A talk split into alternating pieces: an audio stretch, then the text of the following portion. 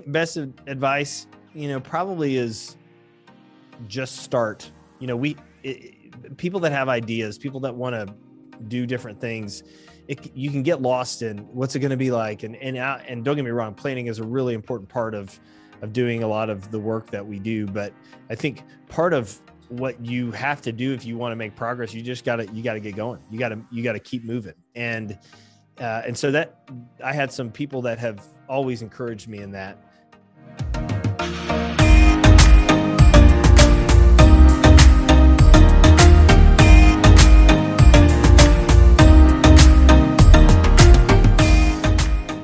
Hello and welcome to another episode of the Great Business Minds podcast, the definitive show for the business of digital infrastructure.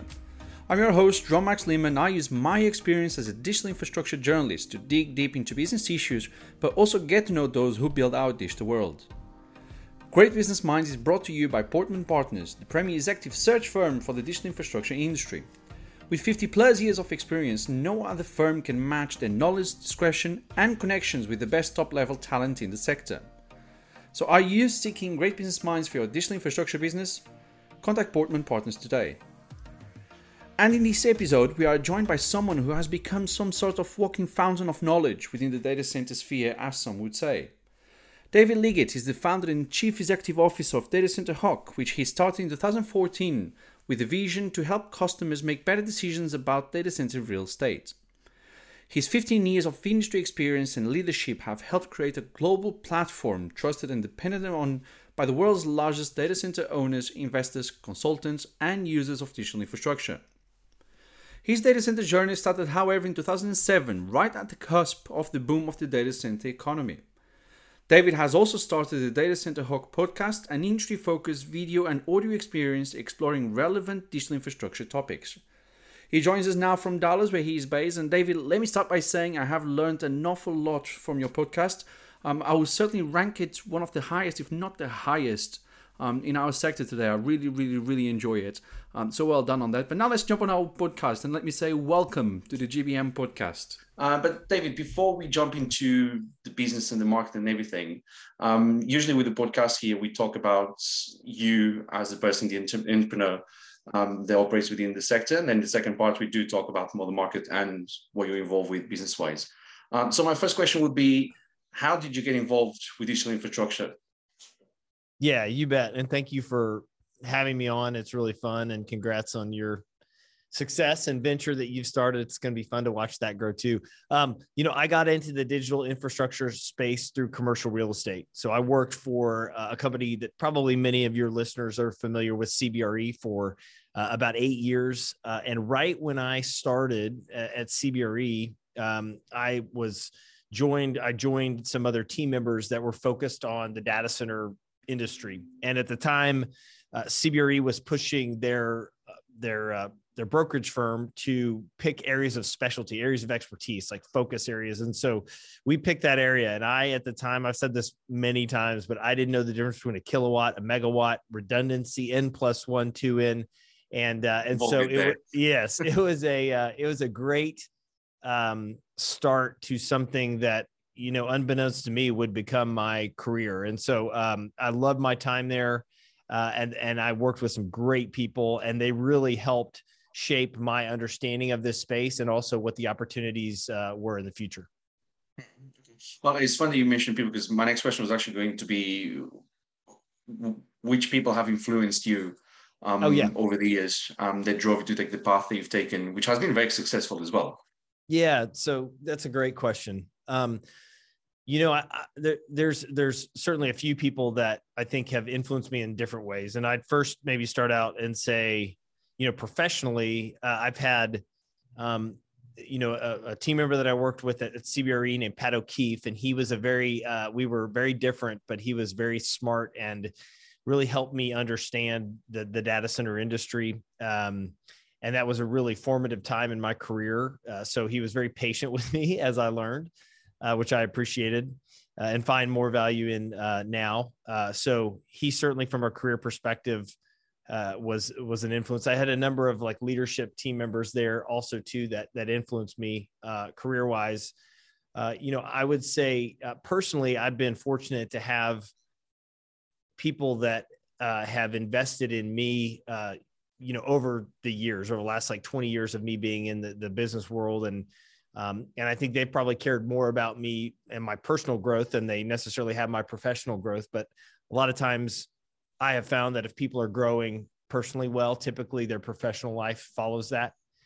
So I've just had a group of men that have been really supportive of me, not just in my business ventures, but also in, my faith and what I believe in. And then also too, just me as a husband and as a dad, and doing the things that, frankly, you get to do, typically one time, and you want to do them really well. And so I've just been very fortunate. And I'm very thankful to have people that have invested in me, encouraged me, challenged me, and have pushed me to be, hopefully, living out the things that I want to make sure that I'm living out. So I've been the beneficiary of some great wisdom and great mentors over time. It's a positive cycle. And I love the point as well about challenging, because that's how one, you develop as a human being, two, how you develop business ideas. Oh yeah. But you've already kind of mentioned being a husband, being a dad. Of course, there's all the business side, the personal side. What would you say motivates you to go on doing what you do? Even when it gets challenging. I mean, we were talking about challenges before we press record on the button. We've both started business, and we know that, and I'm just the start of the journey compared to you. So what motivates you to go on? Yeah. I'm motivated. I think things over time, my motivations have been different. When I was younger, I think my motivations were around, really learning and understanding business and understanding, what the opportunities were to be a disruptor in a market or areas that traditionally hadn't had many. So I think that's been motivating. I certainly think, building something, like really creating something, like when we started Data Center Hawk, like there'd been nothing like this before. And so, really, and that's really hard. There's days that it sucks, when you start something and you've really got to figure out how to work through that and carry that drive through those time periods. So I think for me, that has been motivating. Now we have a team, and our team has gotten bigger, and now we have team members with growing families and that kind of stuff. And so that's motivating for me, is going, hey, I'm making decisions that are not just impacting me, but impacting a company and people and individuals. And then I think, my family. I mean, I was reminded the other day, I was having a conversation with our 15-year-old son, and he was talking about our, some things with our company, and telling me how I should make sure that I'm proud of what we built. And I was telling some friends of mine, I was like, that was probably one of the most valuable things in the last 8 years that I have received from someone, was just him recognizing that there's been hard work, him seeing what hard work looks like and what it takes to do something and build something. For me, is something that I'll go, I couldn't have scripted that, but that was really meaningful. So when you kind of put all those things together, that's what motivates me on a daily basis. Yeah, that's really cool that he's done that, especially as such a tender age, recognizing hard work, because that's usually an age where you don't really recognize the hard work that your parents put into something. Yeah, you recognize, like, how can I play Fortnite, and what, when can I do things for me? So you're right. It was a fun moment.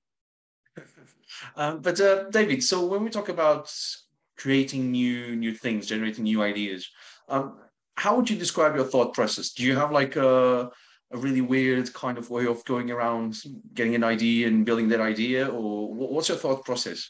What's the secret? Yeah, well, it's probably no secret to it. I think I've always been someone that likes to look at what I'm doing or processes that are in place and try to figure out how to make it better, and I think we obviously are growing up in a time where that is easier to do today than ever before, like easier to have ideas and to think of new things. And so I found myself growing up, I would always have these one or two thoughts around ways to do things better or different I kind of have a creative, it doesn't maybe show all the time, but I certainly think I have a creative side to me. And then I think with the driven and business side, I mean, you kind of put those two together. And so you get this, hey, what's the problem we have with this? Or what if we added this, or could you do this, or add this technology to this situation? It would provide a better result. And so I think that's what has been my mindset around the work that I've done over the years. And I have found that even when I was in college, I was thinking of things like this, starting a few businesses. And then when I got out of college and I was in a ministry for 5 years, and kind of that was taking place even then. And then obviously in the business world now for the last 17 or 18 years. So all those things, all those time periods, there's been that consistent, framework around, hey, how can we take situations that aren't great and make them better? There was one business idea that you had when you were in college that never saw the light of day. And when you look back now, you think like, why did I even think of this? Yeah, golly, that's a good question. So I had, I've had a number of ideas over time that I didn't really do anything about. And one of them was, which I laugh now, and this is, I can't even believe I probably shouldn't share this, which is probably why I should. So I used to laugh at pictures that were really awkward of people, like of myself and our family. And I always thought it'd be funny to have a collection of these pictures, like if you just looked at some pictures of our family growing up, I mean, so funny, 80s, I grew up in the 80s. So we were wearing the clothes we wore, the hair we had, it was just crazy. And so I was like, gosh, it'd be so funny to have a website of funny photos like that. Well, one day, this was probably 10 years ago, I was in Target with our kids, and there is a board game. I think it's called Awkward Family Photos that you can buy in Target. And I was like, I thought of that 10 years ago. Anyway, that just shows you maybe I've lowered my view from all of your listeners, but no, I feel like there's been, when I was in college, actually, I started working for one of the, in the administrative office for one of the schools that, were at our college. And I did that for about a month, and I was like, I can't do this. I am not meant for this type of work. And I actually then started a t-shirt company for, the groups that I was a part of and with. And so actually that's how I got, I was talking about that creative side. That's how I did, a number of I feel like I used that gift in that scenario to run that business. And that was really the first business that I started that, allowed me to pay for college and really get through things. So that was kind of how that worked out in college. There's a really good example of a path that I didn't take that was probably very wise, and a path that I did that was a good one. Well, the good one, pay for college, which is amazing. Yeah, sure. Especially we know how much it costs to go to college in the US. Yes, you bet. But the second one, someone else took that idea, so they kind of showed that it was good as well. They validated it, yeah. And David, I like to ask this question to everyone that comes on the show. I think it's very important, especially for younger listeners, to understand how to kind of go about business. What would you say is something that's non-negotiable for you when it comes to business? And this can be when you're starting up, when you're running it, when you're exiting. It's just throughout the business journey, what is something that you do not open hand of? Yeah, I think just to value people. I think from my youngest days, maybe my growing up, watching how my family interacted with people, out of college, I worked with kids at a sports camp. And so I really, valued how they were growing. And then as I got into the business world, one of the reasons I started Data Center Hawk was to build a company with great people, with people we could invest in. And I've said this a million times at our company, but if you are the same person when you leave our company as when you started, then I failed as a leader, because one of my, biggest roles is to help develop, challenge, encourage people that work for us to grow and be their best. And so I think that for me, I've just always had that desire to, hey, there's some sacrifices that we will make at a corporate level to make sure that we are developing great people, that we are, hopefully encouraging people, growing people, And whether they're at our company for a year or 20 years, hopefully they look back on their experience with us and go, man, that was something that had a big impact in my life. And so I think from my standpoint, I just want to make sure that we value people that we come across our path and work in our organization.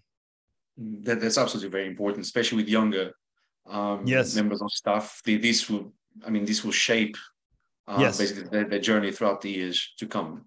And David, how would you describe the role of the entrepreneur in the data center space today? What is changing? What is different? You can even compare it to your own journey. Yeah. From starting Data Center Hawk to what's different today, especially after COVID. We are getting to the post-COVID stage as well. Tell us what you think the role of the entrepreneur is, how is it changing, and what tips have you got? Yeah, I think that the first thing I would encourage people is just figuring out where you want to, if you want to start something, what area in our space, do you want to play in? And I think the great thing about the data center industry is there's lots of different areas where you can make a difference. I mean, I just look at what you're doing with Tech Capital. It's like, hey, you're making a difference on the journalism side of things and making sure that people see, hear, understand what's happening in the market as it relates to data center development, growth, technology. And that's a huge value. And you're using your gifts from a, publication side of things and a writing side of things to do that. So that's a great example. I came at it from the real estate perspective, and I said, hey, I want to be a industry standard for, data center, commercial real estate data in our space. And so that's where I've, done it. We've seen some entrepreneurs at the data center operator level that are starting companies where, they're building data centers all over the world. So, I think the exciting thing is there's a lot of opportunities. So that's probably one of them. I mean, I think the biggest thing I would say is people, having a clear focus is so important in what we do. It's so easy to get distracted, to go down different, rabbit trails where you spend time on things and you realize, hey, what, this is not the most valuable use of our company's resources or time. And so, I think if I was to give, maybe things I've learned to other people, it's, hey, pick a focus, pick a lane, stay in the lane, be the best at that. Be the very, very best at that.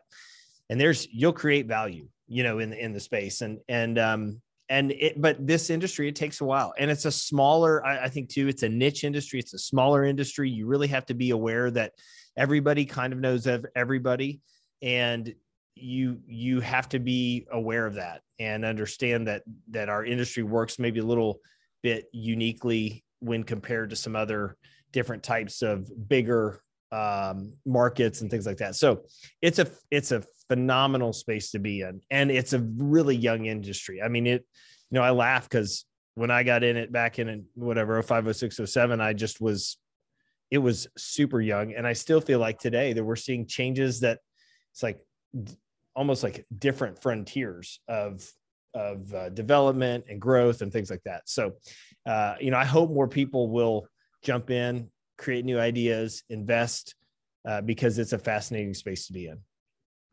It's amazing. I think you make some really valid points. One, being kind of a small industry, even on a global stage, everyone does know everyone. If you land in Singapore, you will know people there. If you land in Sao Paulo or Johannesburg, people know each other. Yep. That's something really funny to watch. Yep. And on the maturity of the industry, it's really at the beginning.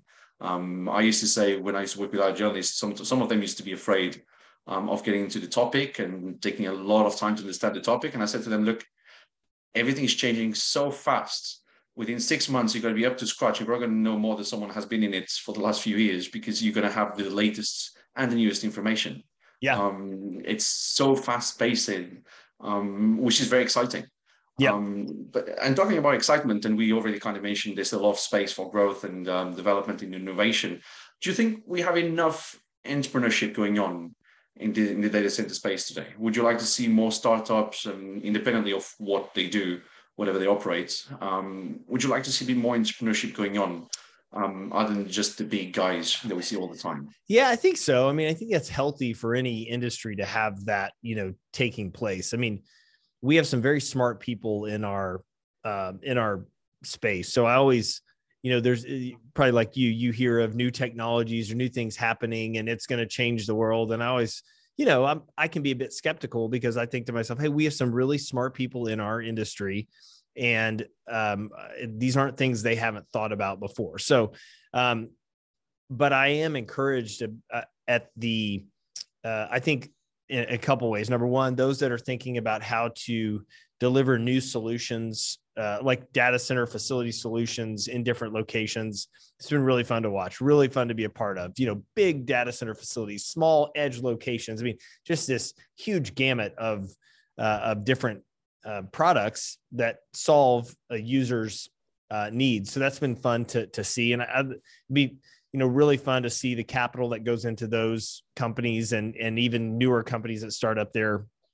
I think on the technology side, like specifically around cooling and the efficiencies around data center design and construction, I think it'd be really fun to see you know, more companies starting there to try to attack those problems. So I'm encouraged by what we're seeing. I hope there's always new you know, new opportunities, because our space is it's really, at some points it's been invisible almost to other, you know, to maybe younger professionals that don't really understand or haven't been exposed to it. And I think when they are, they go, oh my gosh, this is what's supporting our world. Everything. Yeah. And so I think when you think about that and you talk about like job security, I mean, if you find a path into this industry, it's a lot, in my opinion, if you are somewhat smart, can add and are a good person, you can have a job in this industry forever. I mean, it is and continue to grow and increase. And so I'm encouraged by what we're seeing. I hope we see more of that. Interesting. So, and just before we break for our break in the middle, yep, for our sponsor, I think up what you just said, what would you say is the one thing that's missing from the data center space today? Without giving away your next business idea. Of course. Yeah. Well, I think you've heard those, and don't worry about that because it probably won't happen. You know, one thing that is missing in our space today, I think would probably be the ability to solve, and I'm talking about this from like a facility standpoint, you know, the ability to solve the long-term needs of the customer. You know, I think we've seen, and this goes kind of like to the data center operator, and if some are listening, they might go, well, we've created something that's doing that today. I would agree. But I think that the unknown of our space is, you know, when you look back, it continues to change. And as you think about the future, there's so many things that can impact these decisions that have to be made. And you're trying to basically design the infrastructure to support whatever the decisions can be, and they're so expensive. And so I just think that, like, when I think of something missing, I go, man, that the evolution of that, the thought process on how to solve that problem, you know, it could always be there. And it's something worthy of everyone's attention, because this is obviously taking the world's resources, power, water, all the things that supporting data center infrastructure does.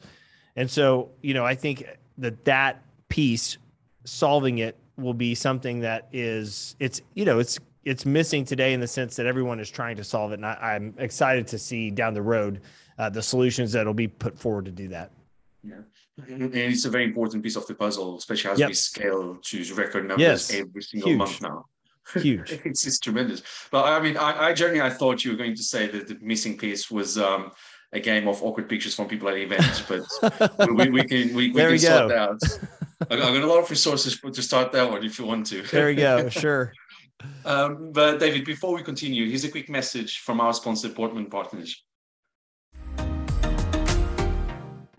Are you seeking great business minds for your digital infrastructure business? Portman Partners is a unique international executive search firm dedicated to finding the leaders for the digital infrastructure industry.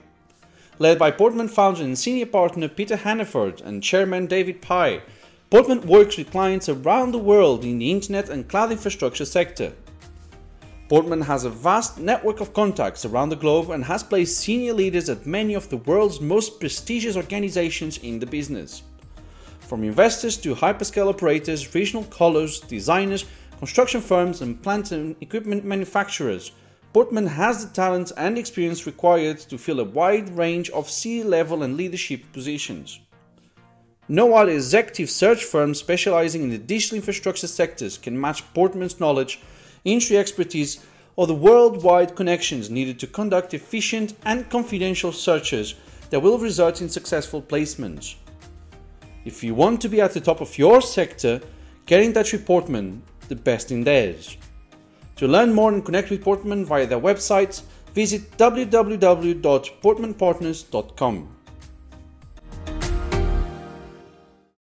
Welcome back to the second part of the Great Business Minds podcast episode with David Liggett.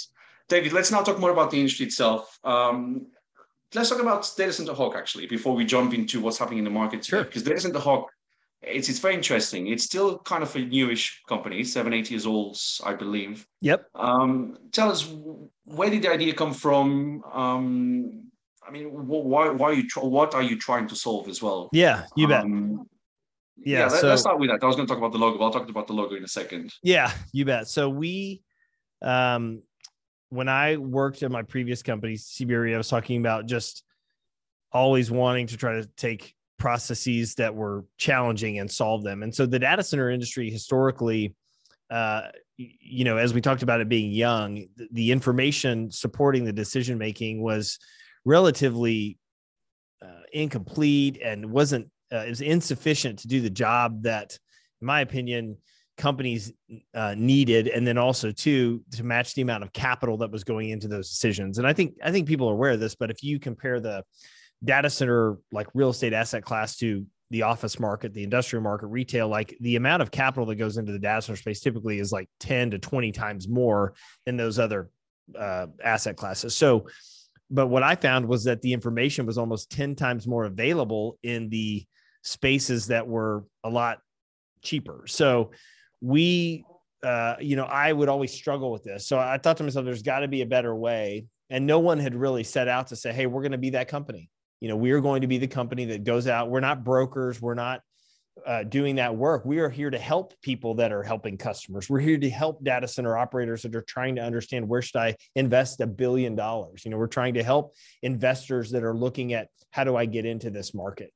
And so that was really where the catalyst behind starting our business came from. And I'm not sure how it happened for you when you started Tech Capital, but for me, I can remember I was sitting at my desk and I was so frustrated by something I was doing. I was like, that's it. There's got to be a better way. Like, that was my moment of going, I'm going to do this. I don't know what I'm going to do yet, but I'm going to do something to solve this problem. And also there's people that are building great careers and are really interested in kind of continuing to, like, I wanted to basically use my gifts to solve problems. And so I just have always thought, I'm really not afraid, or I've convinced myself, maybe I'm not afraid to do something and it maybe not work out like I thought.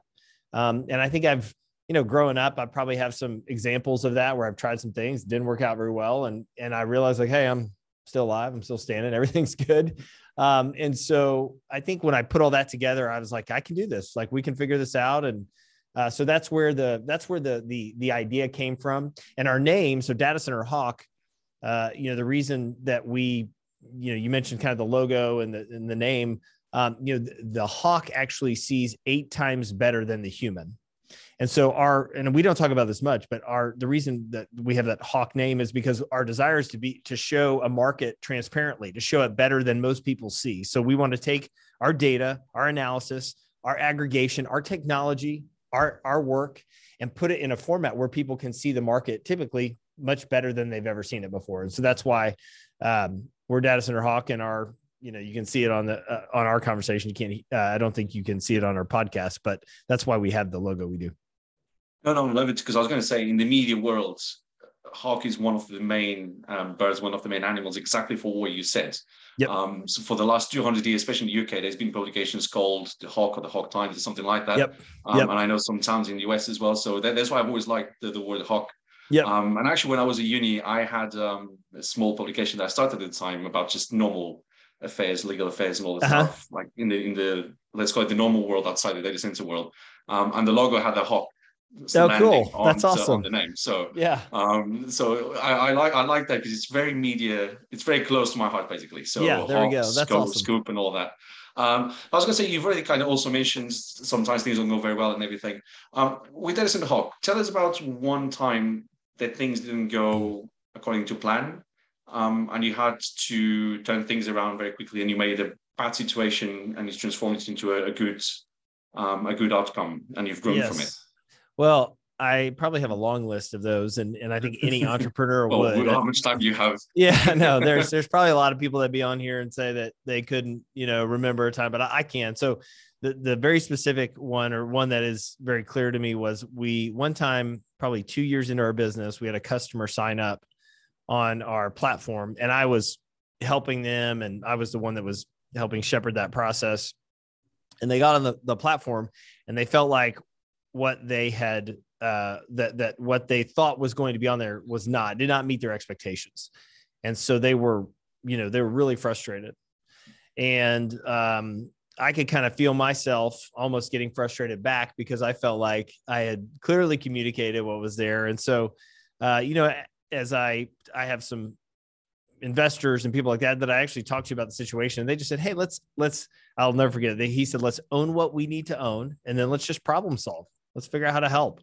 So we basically went back to the customer and said, hey, you know what? We should have done a better job at this. If anyone that's on our platform, if you're on here, like, you need to be excited about it. This needs to help solve your business needs. And we want to make sure that it is. So, we're going to completely, void our contract. And then we'd love the opportunity to keep figuring out ways to be helpful to you down the road, if that makes sense from your perspective. So, anyway, we apologize. And so I think 3 months later, we continued to dialogue with the customer. 3 months later, we signed a contract, I think 3 or 4 times larger than what they had originally signed.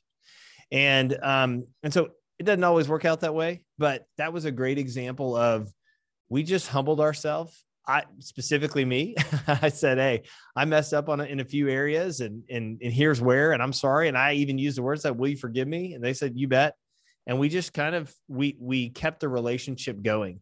And so, typically when you trust people and they trust you, and you can find that balance, most of the time, good things happen. And that's an example of one of those that seemed like it was a really bad day, but down the road, it turned out to be a really good one.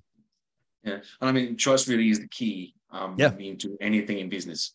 And like leaving up to a mistake or something that hasn't gone right, it's a very mature thing to do. Yeah. And I can only imagine at the time, also as a young person, it would have been a very hard thing to do. Yeah. It's challenging. It's good. And that's what you talk about challenging yourself and growing. If you start a business, like this is, and you're running things, and you make mistakes. I mean, there's things that happen you thought would go this way, they go another way. And so in my opinion, having that humility, which is just a correct view of yourself and of others, is really valuable, and that can really be helpful. Okay. And so talking now about the business again, and how are you going to expand this from here? What's the future like for this and the Hawk? What regions are you going to go into? Yeah. What things are you going to do to stay ahead of competition? Yep. What can we expect? Yeah, you bet. So when we started our business, I said, hey, if we can't do this in the United States, well, we should not do it other places. So you'll see different groups that say, hey, we have all this data on all these different markets and all these places. And if you really evaluate maybe the levels of that, I think you'll see that it's pretty thin. And just because our industry is a global industry, I mean, that, and so we stayed in our lane. I talked about that before. I said, hey, this is what we do well. We're going to do this well, and we're going to get really good at this. And so I feel like after we did that, probably 2017, 2018, we jumped into the European markets. And so we started with 5 or 6 there. Now that's grown to, I think, 15 or 16. We're expanding our reach into the APAC market now. So I think we've got 8 markets there that we're going to be covering here soon. And then we'll get to Latin America, probably by the end of middle of next year. So we have chosen to be we've chosen to maybe grow a little slower, but with the customers that we had, in my opinion, do the best job that we can. And I think that has won us some, really great customers for a long time. But, I think what I just shared points to a greater trend in our business, which this is a global business. If you want to do what we're doing, you have to understand Chicago, Phoenix, and Dallas, like you understand London, Paris, and Madrid, and Asia, or Hong Kong, Singapore, whatever the markets are across the world, you really have to be able to know them. And so, that's where we think we'll continue to grow. And I'm excited. I mean, we want to be obviously the trusted global data center, commercial real estate information provider. And so we're working to get to that spot. Well, I think you're achieving that very successfully. So, but it is interesting that you talk about how global, and I'm going to use the word borderless, that this industry is, even though we see some governments around the world trying to bring up some walls around creating some borders. What we do is digital. There really can't be any borders. I mean, if you want to drive a driverless car, which relies on edge computing and data centers, and you want to cross the border, you're not going to get to the border and change cars at the border. So in that sense, things are changing a lot. What would you say you see as the biggest disruption in data center real estate today? Because you do have a good view of what happens in the US, but also you do keep an eye out across the world. What would you say is really changing that's even surprising to you?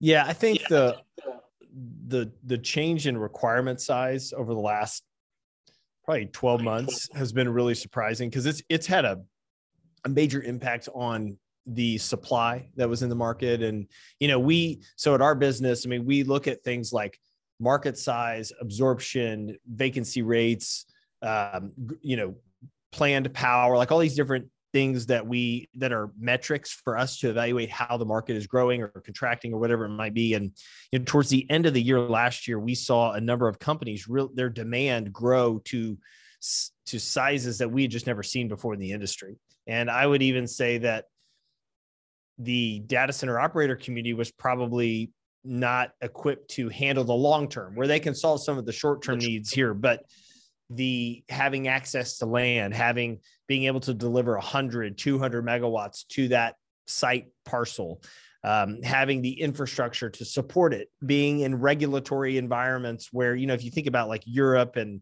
some of the things we're seeing in APAC, the governments are very aware and concerned about where and how data center growth is taking place. So they want to make sure that they do that wisely. And the data center operator world, the investor world, and the users have had to figure out, how do we grow within that? So I think it's really the magnitude of the demand, which has grown. And, to those that are listening that might be on the edge of our space, this just goes back to us using our phones, as much as we do, us working from home, all of the things that it takes to support our daily lives, that exists in a physical building somewhere on servers, and those servers have to be cooled and they have to function properly for, you to use your American Airlines app to get on a flight, to go to some, and those are the business and personal cases that are supporting this growth. So I think from a disruption standpoint, it's really been, the size and growth of our market, and in the midst of some of the supply chain issues from COVID. You put all that stuff together, and we're in a time that our market's never seen before. Yeah, I mean, and you say that, and certainly in my mind, it comes straight away. Europe comes to mind with everything that's going on. That's making things even more challenging. Yep. On this side of the world. But you've already mentioned investors, for example. Yep. How would you say investors are feeling about this space? Because we went through a phase where they weren't really aware of what we do. Then they came in, there was a lot of lack of skills and knowledge around what data centers do, what the teams do. It seems like they're a bit more educated now, but there's still some lack around understanding exactly what they're getting into. I mean, one, do you agree with that? Two, how do you see investor sentiment right now? And three, do you think they still have the same expectations in terms of returns on what they are doing? And that's a lot of questions. Sorry. No, you're great. I do agree with your assessment. And that's probably you know, what you shared in those three different phases, you probably put, you know, a 5 to 8 year period around that. You know, when I first started in the space, I don't think, you know, the typical investor community was really unaware of the data center space, and it was really young industry. I mean, so I think today's investment world, you know, believes that the data center industry is a worthwhile investment. I think they realize it takes a lot of money. So I think we're out of the days where, you know, I used to get calls from people and they'd say, "Hey, I've got this site, Nick, I think it's perfect for data centers." Or, you know, you say, "Hold up, you know, are you ready to spend $100 million on this project?" And it would get real quiet on the other end of the phone because they'd realize, hey, I have to spend that much to do these deals. And you're like, yeah, this is not an industrial building. It's not an office building. This is UPS, generators, battery. I mean, all the infrastructure that it takes. So I think millions, not even that much. Yeah, you bet. I think the investor community is more educated, and I think that's helped in the decision-making side. I do think there's more capital in the space today than there's ever been. And that's a, you know, that can drive returns down. And so I think that's taking place. I think the two things I would mention that are more evident today in that world than ever are, one is like rising interest rates. You know, that's going to impact costs and impact who wants to be in this space and the amount of capital that comes in. And two would be, you know, the construction cost and the material costs that are increasing over time. And so that is adjusting. We're in this season of expectations changing related to pricing. And then also it's limited supply that's out there. So I think that we're almost like in a resetting period of the data center space, where historically users had a lot of the leverage. And I think some of the leverage has switched back to those that are building, owning and operating these facilities, because it is challenging to get supply online today. So, you know, if you're an investor thinking about this space, it's a dynamic market. It is worth evaluating, especially when, you know, looking at some of the returns from the other commercial real estate asset classes. That's very interesting. And I like that. It's not that I like the idea, but what you say about being a period of kind of resetting perceptions in the space, it's very well put, because it is. We thought with the end of COVID, things were going to get on a better track. Yep. But I think 2022 is still very much kind of a resetting stage. But last question around the markets. As the prices go up, so energy prices go up, interest rates go up, inflation is, let's not even talk about that. From what you see, how can operators kind of embrace all these costs? I mean, they'll have to pass it down to clients. They'll have to pass it down to customers. Are they going to hold back on investing and invest a bit less? How is they going to play for the operators? Yeah, I think the cost certainly will be passed, you know, down. And you know, fortunately, to most of the data center users, I think there's probably an understanding of that. You know, that they're probably experiencing similar challenges in their own businesses. So the concept is not, you know, unique to the data center operator community and costs rising there. You know, they all have a lot of access to capital, which is great. So they're still bullish on what they can buy. The question is, how much can they buy in advance of some shortages, and also too in advance of what's available out there. And I mean that both from like an equipment standpoint and, you know, sites for data center development, getting power procured, brought from a timing standpoint. So I think they're in a different spot than they've been in. If you look back 5 years, it's totally different. You know, they're thinking about, how do we buy really big? How do we shore up our supply chain in a market that's really hard to do? And then how do we make sure that we don't overcharge our customers, but we continue to build our business in a way that our shareholders, you know, feel like their interests are being, you know, clearly evaluated, and then also too that the user wants to continue to do business with them. So, you know, I don't think anyone is losing at all. I mean, I think they're all doing well. The question is kind of at the nuances of the deals and where those rates are and how much money they're making on those deals. Interesting. David, if you had $1 billion, where would you go in the world to build a data center? That is a great question. You know, I would either $100 million, I'm giving you $1 billion. That's right. Well, I appreciate that. I would either be in Latin America, or I would be in, somewhere in like the APAC or EMEA region. And that's, I just gave you three regions, but the reason where I would be is an area that's like high population, but tremendously underserved. And I think, we always talk about the US being a few years ahead from a maturity perspective as maybe Europe, and then Europe maybe a little ahead of Asia. And so I think you look at some of these other areas that traditionally have less mature data center markets. That's where I'd put my money right now. I'd get ahead of it. You might be 5 to 7 years ahead, but when it comes, when it comes your way, you're in a really good spot. Somebody that did this in Northern Virginia, was the CEO at DuPont Fabros, who's now CEO at CloudHQ.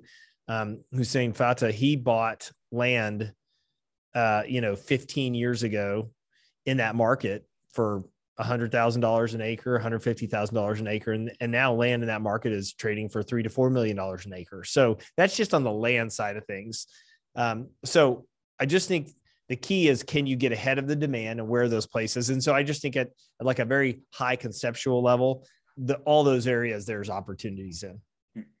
Yeah, I mean, mind runs wild when we talk about geography. Yeah. In this space. Yep. There's just so much.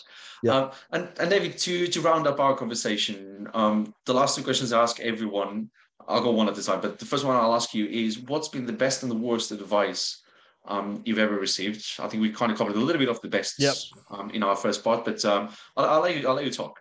The best and the worst advice. I think best advice, probably is just start. People that have ideas, people that want to do different things, you can get lost in what's it going to be like. And don't get me wrong, planning is a really important part of doing a lot of the work that we do. But I think part of what you have to do if you want to make progress, you got to get going. You got to keep moving. And so that I had some people that have always encouraged me in that, to do that in a wise way, but to not be afraid of getting all your ducks lined up so you can, do this, that you'll live a little bit and you'll go, hey, if this doesn't work out exactly like I thought, I'm going to be okay. So I think that's part of it. I think probably the worst advice I've ever got. I think there's a lot of advice around failure that I always try to evaluate clearly. So I'm someone that I just said, like, don't be afraid to fail. I think that's really good advice. But a lot of people that are talking about failure are typically those that like have succeeded. So when you're sitting in the failure and you're hearing people say, hey, don't be, that's a hard place to be, or when you're sitting what you perceive to be failure. So I think a lot of times there's just a lot of maybe misaligned advice around that. Like, listen, I'm not afraid of failure. That doesn't mean I want to fail. Like, we want to succeed. We want to be successful. We want our goals to be met, and to achieve what we want to achieve. And so I think that it would be, not to be afraid of failure, but if you are failing, quickly change to move in a direction that you can be successful, that you can, realign your goals, realign your mission so that you can do what you want to do. And so that's some of the, interesting thoughts on advice. The last thing I'd say on that is just, I think you always should consider the source. Anyone you're listening to, I just think I'd look at who they are, what they do, what their life is. Our world, man, social media and all this stuff, you can get advice from anybody. So I think just as in business, as entrepreneurs, young men or women that are trying to grow in our space, it's like, just be thoughtful who you take advice from. Yeah, I totally agree. I mean, I think first on what you said previously, adaptability is very important. Especially when things don't go right, and most often than not, you do have to change things when you launch something anyway. Yep. You have to adapt, and then really looking at who's saying what. I think that's a very good advice that no one has said on the podcast so far, in all the episodes we've done. And I think that's a very important aspect of it, because you might get the wrong advice from different people. Yep. I'm not going to go deeper in that one. And then David, last question: what's your favorite quote ever, by who and why? Favorite quote ever by whom and why?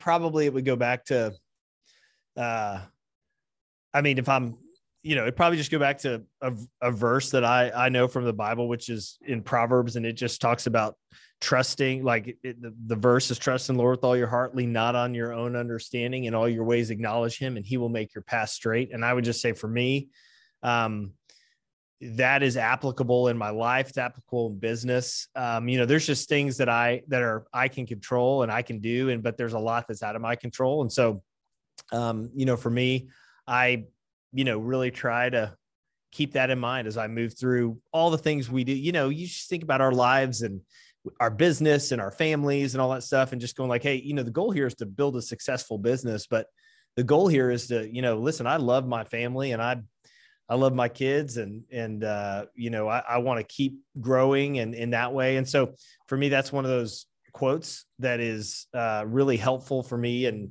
has helped shape my life and shapes the way I think. Well, David Liggett, it's been an absolute pleasure to have you on the Great Business Minds podcast.